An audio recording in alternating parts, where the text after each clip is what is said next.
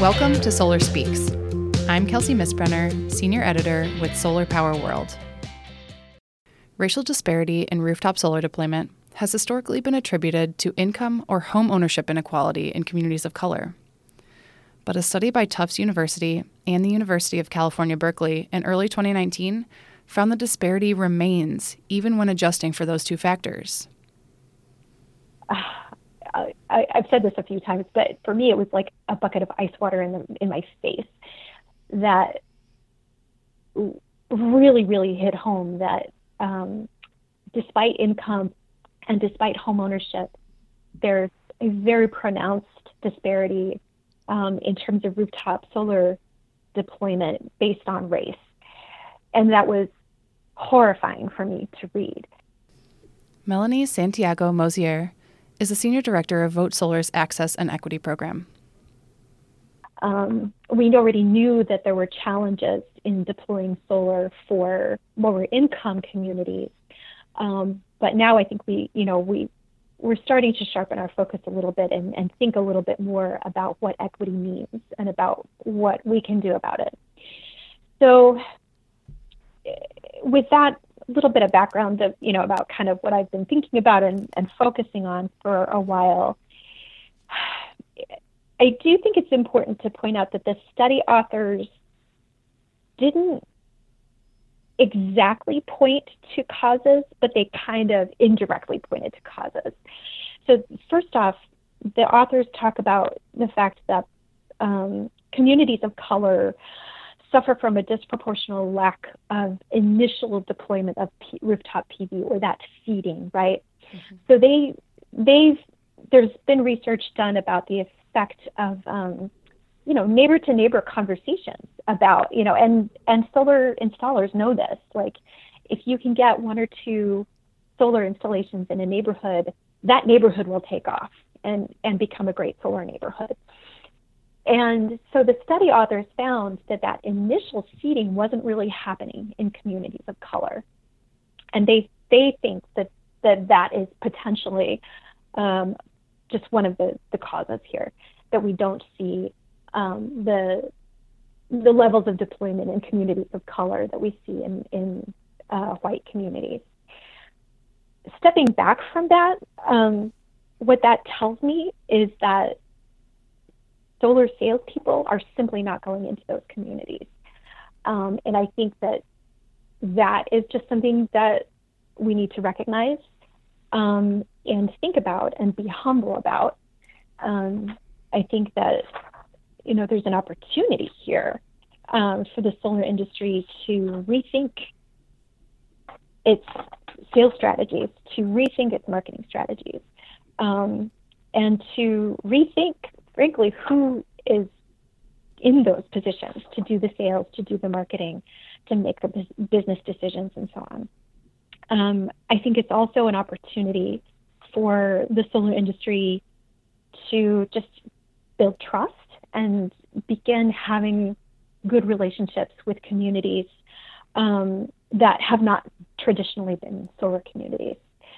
So I see so that's that's one piece of it. So that's one potential because mm-hmm. um, this and related to that, the authors point out that there is low diversity in the renewable energy space, um, and I think that that th- those two things I think might go hand in hand. Um, you know, we a couple of months ago, or actually it was just last month, wasn't it? Um, the Solar Foundation came out with its updated diversity study, you know, showing showing very, very clearly um, that people of color are not well represented in solar, um, and especially in decision making um, positions. And so, you know, I, again, like there, there wasn't a direct tie made by the study authors, but you know, they they did talk about the fact that, you know, the lack of racial diversity is very pronounced in management positions, in senior executive positions in solar. Um, and the majority of those positions are held by white people.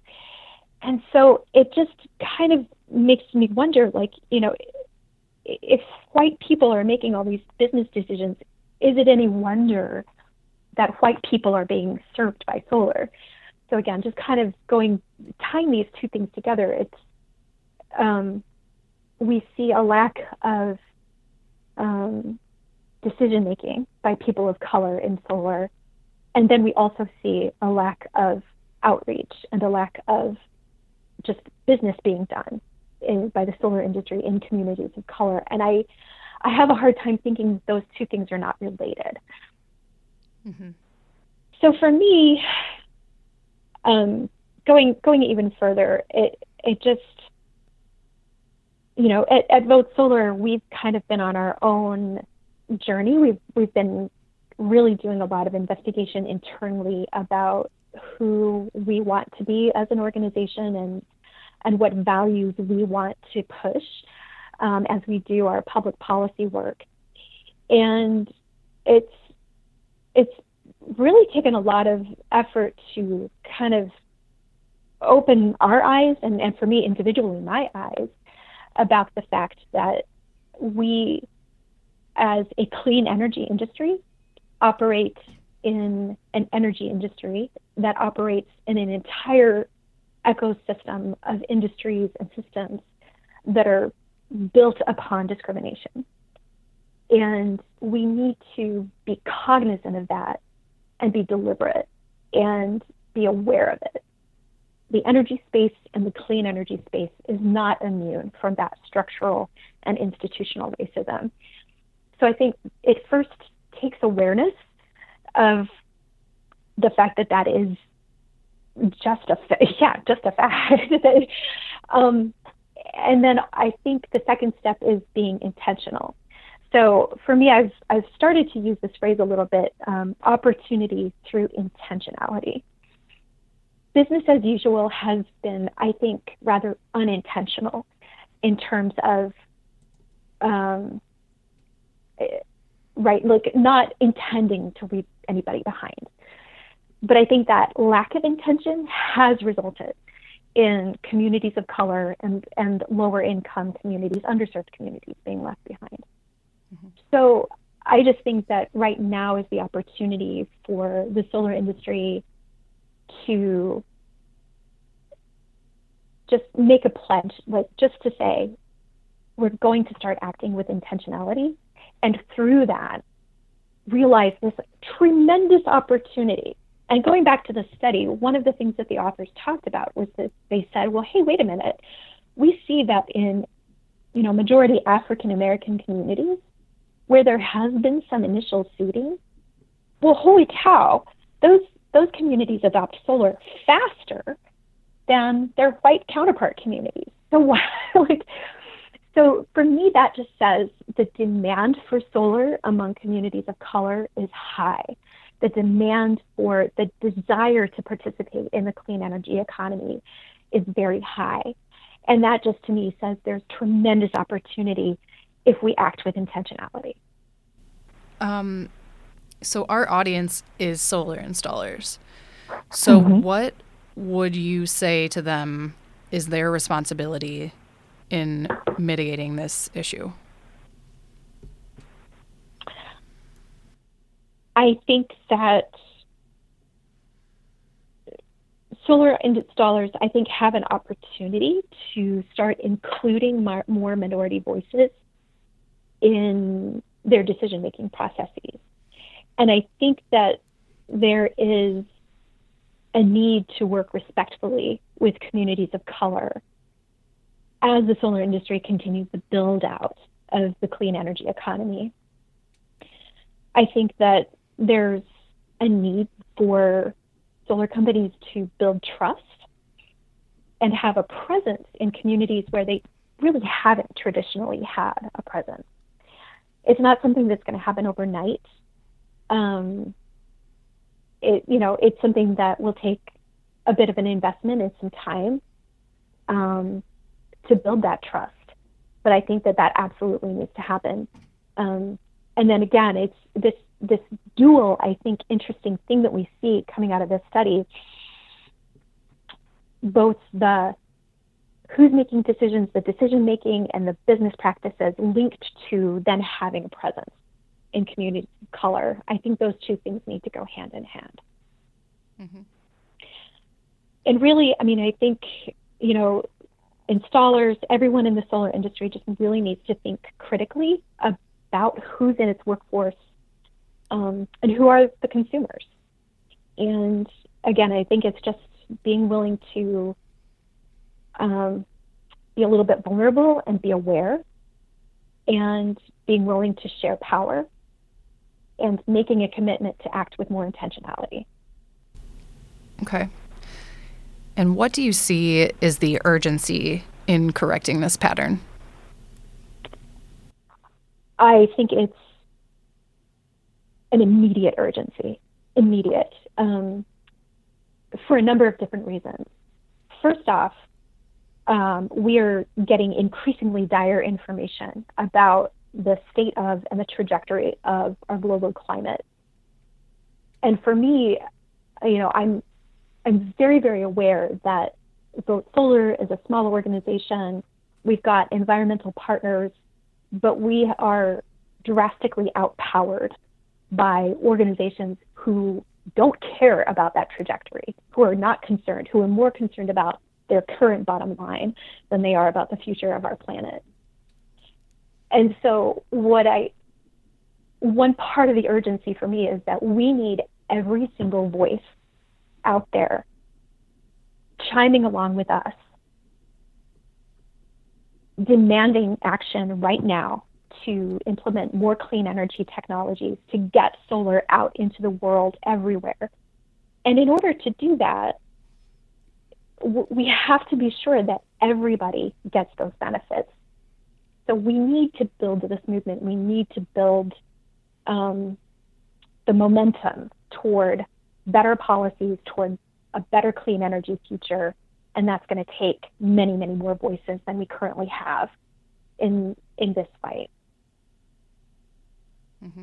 And if those, you know, if communities of color are not seeing the benefits of clean energy, what reason would they have to join in the fight?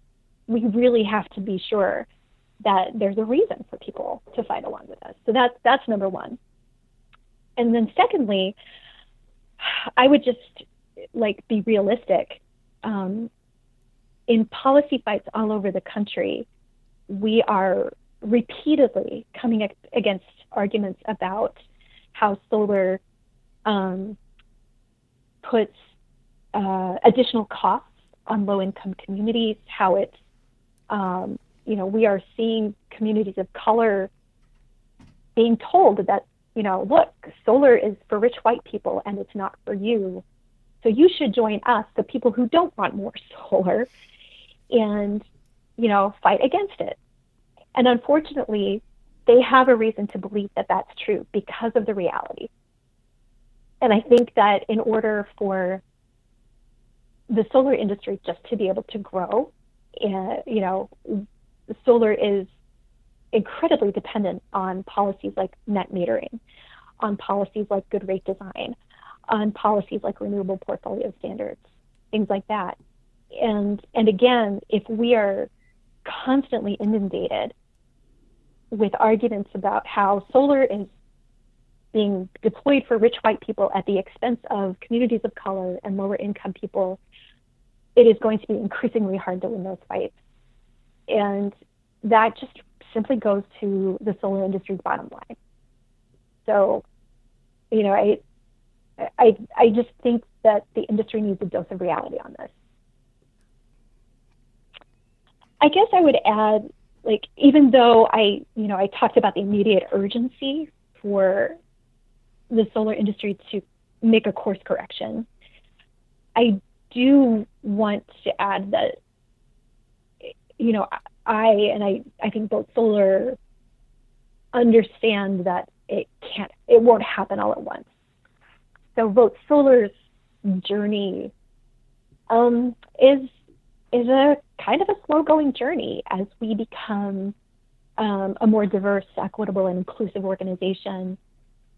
You know, it, it, it's taking time, it's taking intentionality, it's taking some serious reflection.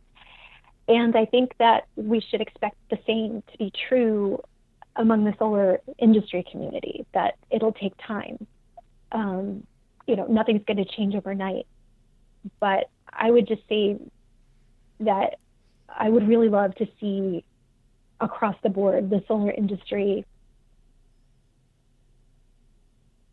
uh, make a commitment to doing better and make a commitment to start on that journey. And from there, from simply taking taking that first step, there are tools available.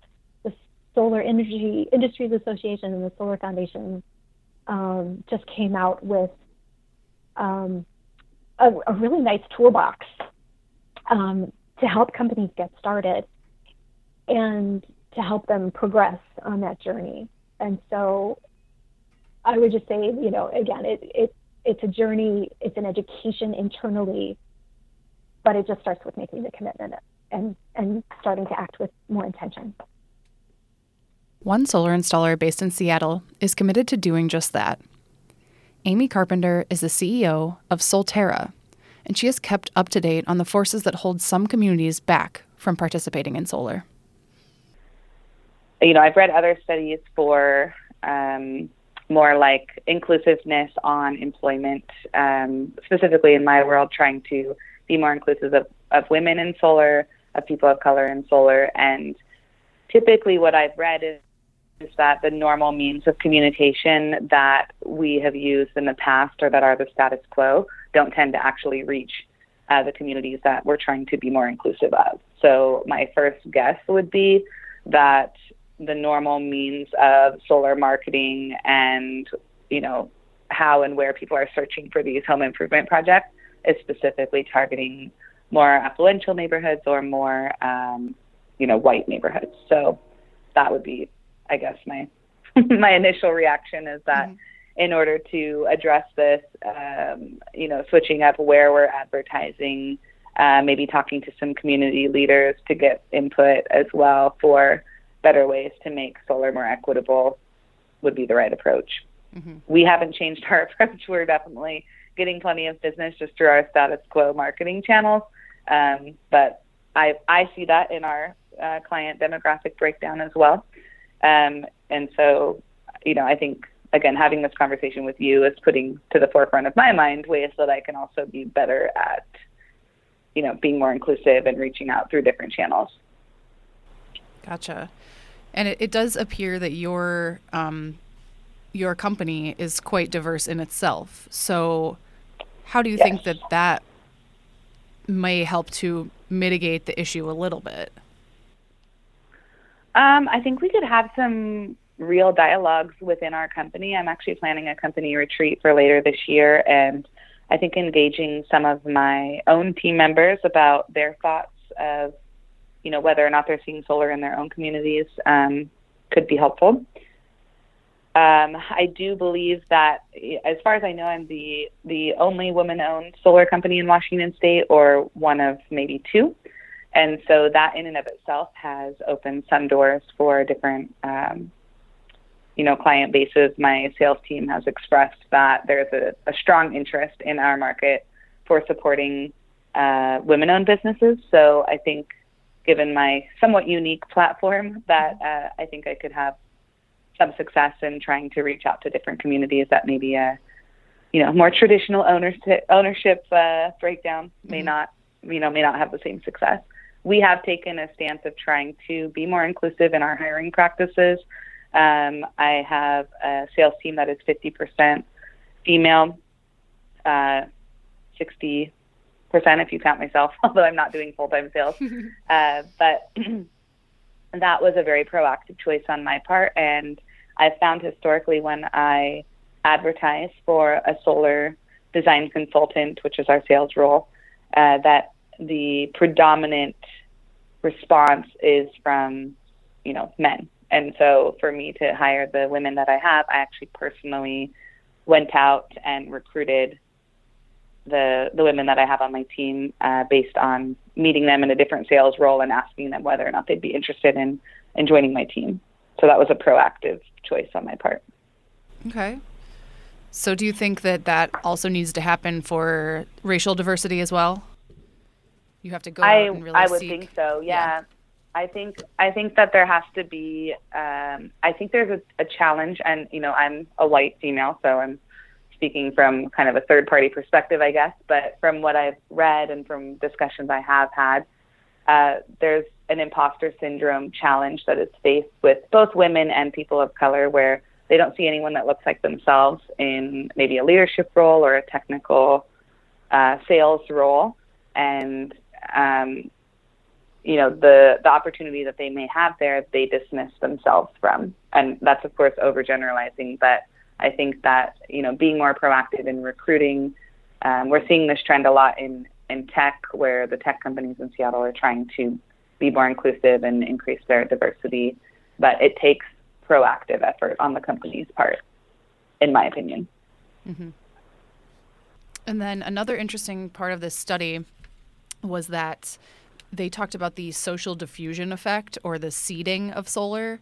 So, how when you install solar on one house in, in a neighborhood, all the other neighbors start thinking about it and the adoption goes up. And Correct. the study found that there's also a disparity in the initial seeding of solar in communities of color. So what have you what's been your experience with this diffusion effect?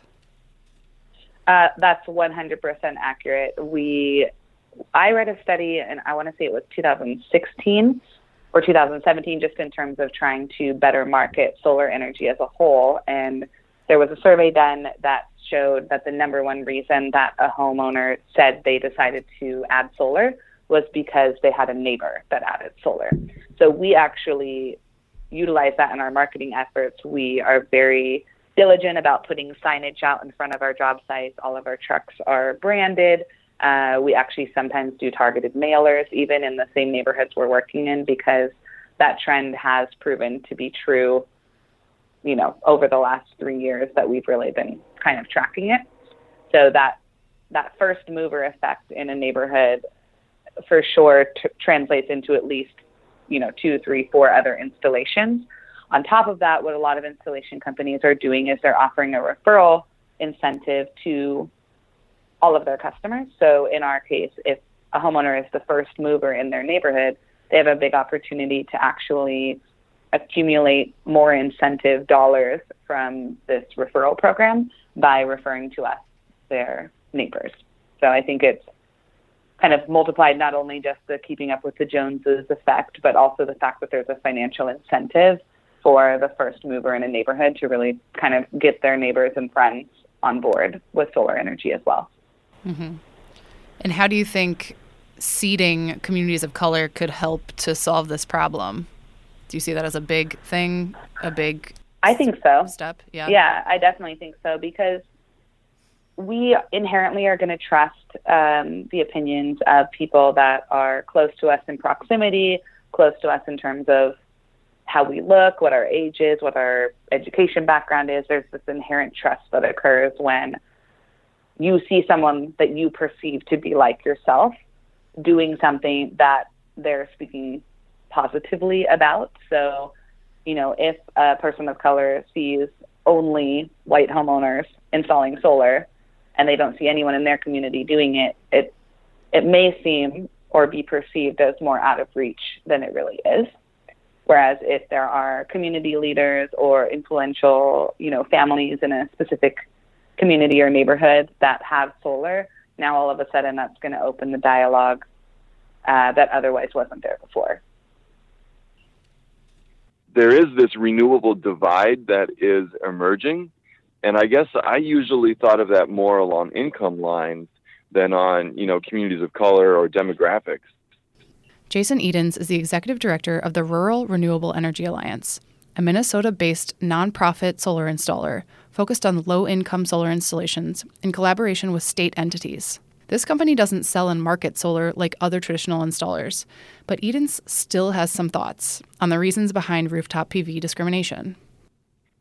I, I can say, though, that there definitely is a renewable divide in that, you know, historically uh, affluent communities have the means to invest in what's a wealth building technology, right? And because it's a wealth building technology, you know what I mean? I mean, it's stabilizing operating costs and that kind of thing, and basically, you know, tax free revenue because it's a wealth building technology.